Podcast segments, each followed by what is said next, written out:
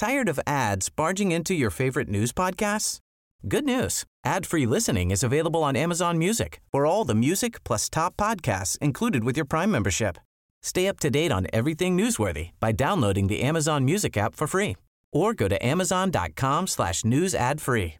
That's amazon.com slash news ad free to catch up on the latest episodes without the ads.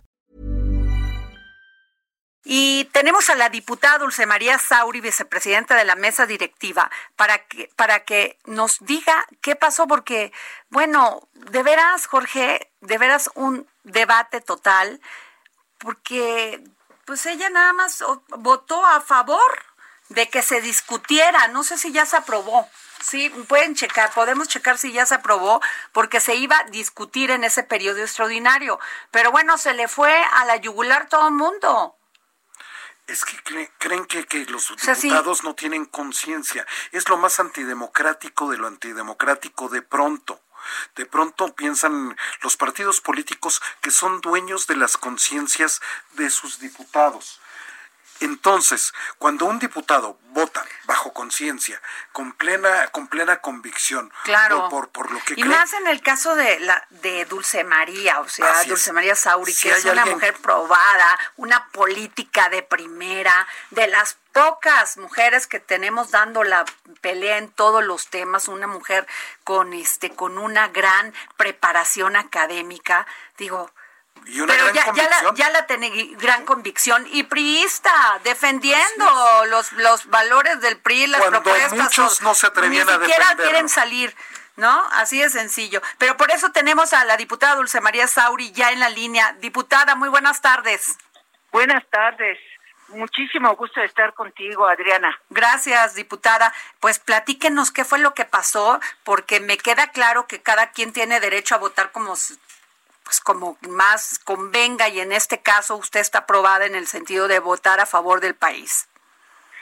Y en este caso particular, Adriana, votar a favor de que las familias mexicanas dispongan de medicamentos, dispongan de vacuna contra el COVID. Así es.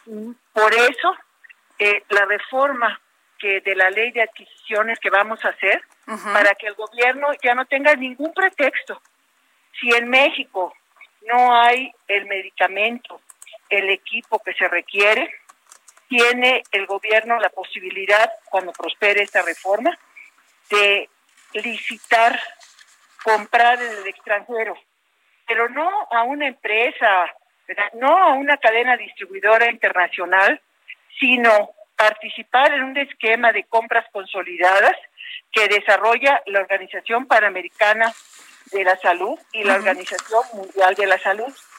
Eh, eh, por eso se faculta al gobierno que pueda comprar ¿verdad? cuando se trate de organismos intergubernamentales sin que medie concurso. Y entonces, si es así, ¿por qué, por qué el grito y clamor de, de el PRI y el PAN? O sea, no entiendo. Bueno, hay un problema este, eh, que digamos traemos de tiempo atrás, que es una actitud que no voy a calificar del presidente de la República hacia en general la industria farmacéutica nacional, que tiene dos grandes brazos, la parte de los productores farmacéuticos, en donde hay laboratorios em, mexicanos, nacionales, y otros laboratorios de empresas transnacionales que producen medicamentos en México. Y la otra parte que tiene que ver con la distribución de medicamentos y de equipo médico. Estos eh, dos grandes, vamos a decir, grupos que podemos agrupar con la industria farmacéutica, son los que han provocado resquemor, eh, descalificación por parte del presidente de la República. Eh, sus razones tendrá. Pero al grupo parlamentario del PRI lo que le importa es que el gobierno no tenga pretexto alguno para cumplir su compromiso de darle medicamentos a la gente que lo está necesitando.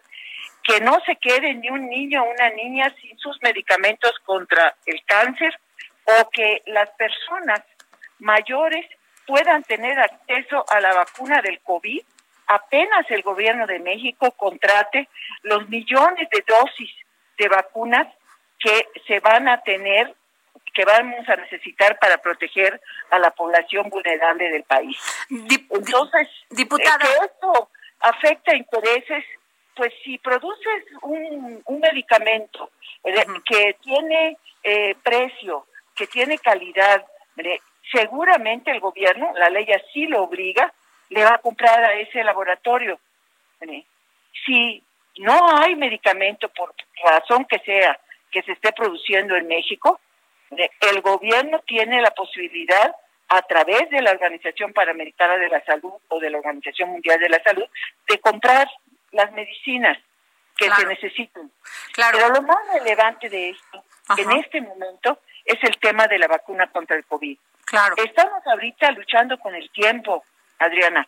Eh, ya sabemos que hay dos grandes laboratorios asociados, por cierto, con instituciones académicas y gobiernos de sus países, el laboratorio Moderna en los Estados Unidos y el laboratorio AstraZeneca, que es, británico, y en la Unión Europea, que están eh, ya a punto de entrar a la comercialización. Me refiero antes de que concluya este año. Eh, hoy eh, veíamos en la prensa que el gobierno de Brasil ya compró este, 30 millones, perdón, 100 millones de dosis para el pueblo brasileño a AstraZeneca. Bueno, ¿cuándo va a anunciar el gobierno de México los millones de dosis comprometidos que necesitamos en el país? Bueno, precisamente para eso es esta reforma. Por eso, contra viento y marea, contra ruidos, este, descalificaciones, eh, eh, Rubén Moreira y yo, eh, los dos diputados del PRI, representantes en la permanente, votamos ayer a favor de este periodo extraordinario.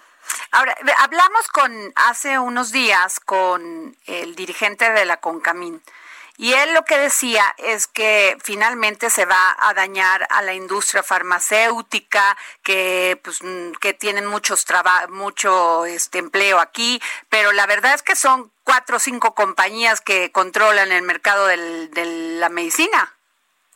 No, pero además hay otra cosa. Yo creo que eh, la, la planta productiva de farmacéutica en México es de mucha calidad, de mucha tradición y mucha experiencia. Estoy segura que esto va a ser un incentivo para mejorar claro. Eh, sus precios, porque sí es cierto, hay mucho medicamento, pero es prácticamente inaccesible Eso sí para es cierto. un amplio sector de la sociedad. O sea, si no te lo da el ISTE, si no te lo da el IMSS, simple y llanamente no lo puedes comprar por lo caro que es. Bueno, eh, el ISTE y el IMSS ahorita no tienen medicamentos suficientes para lo que se está requiriendo. Bueno, precisamente por eso, el equipo parlamentario de PRI dijo, si el gobierno necesita la posibilidad de ir a licitar con la Organización Panamericana de la Salud para conseguir medicinas y vacunas para el pueblo de México, vamos al periodo extraordinario y vamos a votar a favor. Nos quedó muy claro, diputada Dulce María Sauri. Este, y además así debe de ser que haya competitividad, básicamente. Así es, tienes unos minutos solamente. Sí, por favor. Este, comentarte la parte oscura de esto. Habíamos quedado el día de ayer y está en la convocatoria de este periodo de sesiones extraordinario que íbamos a tocar, a tocar el tema de los fideicomisos. Habíamos trabajado muy duro eh, eh, para que eh, a través de Parlamento Abierto se plantearan por qué razones debían de preservarse los 44 fideicomisos que están incluidos en la iniciativa de ley para extinguirlos. Bueno, finalmente quedaron cinco, con los que no estamos de acuerdo, especialmente la extinción del fideicomiso del campo, que es tan importante para los campesinos, claro. y el de los exbraceros, para aquellos trabajadores que fueron a Estados Unidos y estuvieron eh, prácticamente allá durante varios años cotizando y que cuando regresaron a México por mil razones no se les entregó el dinero que les correspondía. Ese fideicomiso estaba respondiendo a esa demanda.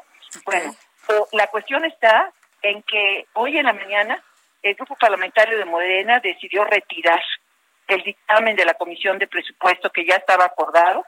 Esto es un negro pronóstico porque va a haber 44 fideicomisos que a partir del primero de septiembre, unilateralmente, Morena y sus aliados pueden usar la guadaña o el hacha para acabarlos. Válgame Dios. pues hay que darle seguimiento a esa información porque porque sí es muy grave, ¿eh? Muy, muy grave. Pues, este, hay mucho mito, mucho ruido en torno a los fideicomisos. Y este y me parece que es totalmente injusto y que hay que verlo caso por caso como se hizo durante estas semanas en la Cámara de Diputados y darse cuenta que allá la austeridad está mal entendida y pésimamente aplicada. Así es. Así es, así como lo de las medicinas con el contra el cáncer, con niños que siguen sin recibir su medicamento. Exactamente, igual en la en la cultura, igual en la innovación, igual en muchos temas, diputada. Así es, y quedo a tus órdenes. Gracias, diputada Dulce María Sauri, gracias por tomarnos la llamada para el dedo en la llaga. Un abrazo, hasta gracias. Tired of ads barging into your favorite news podcasts?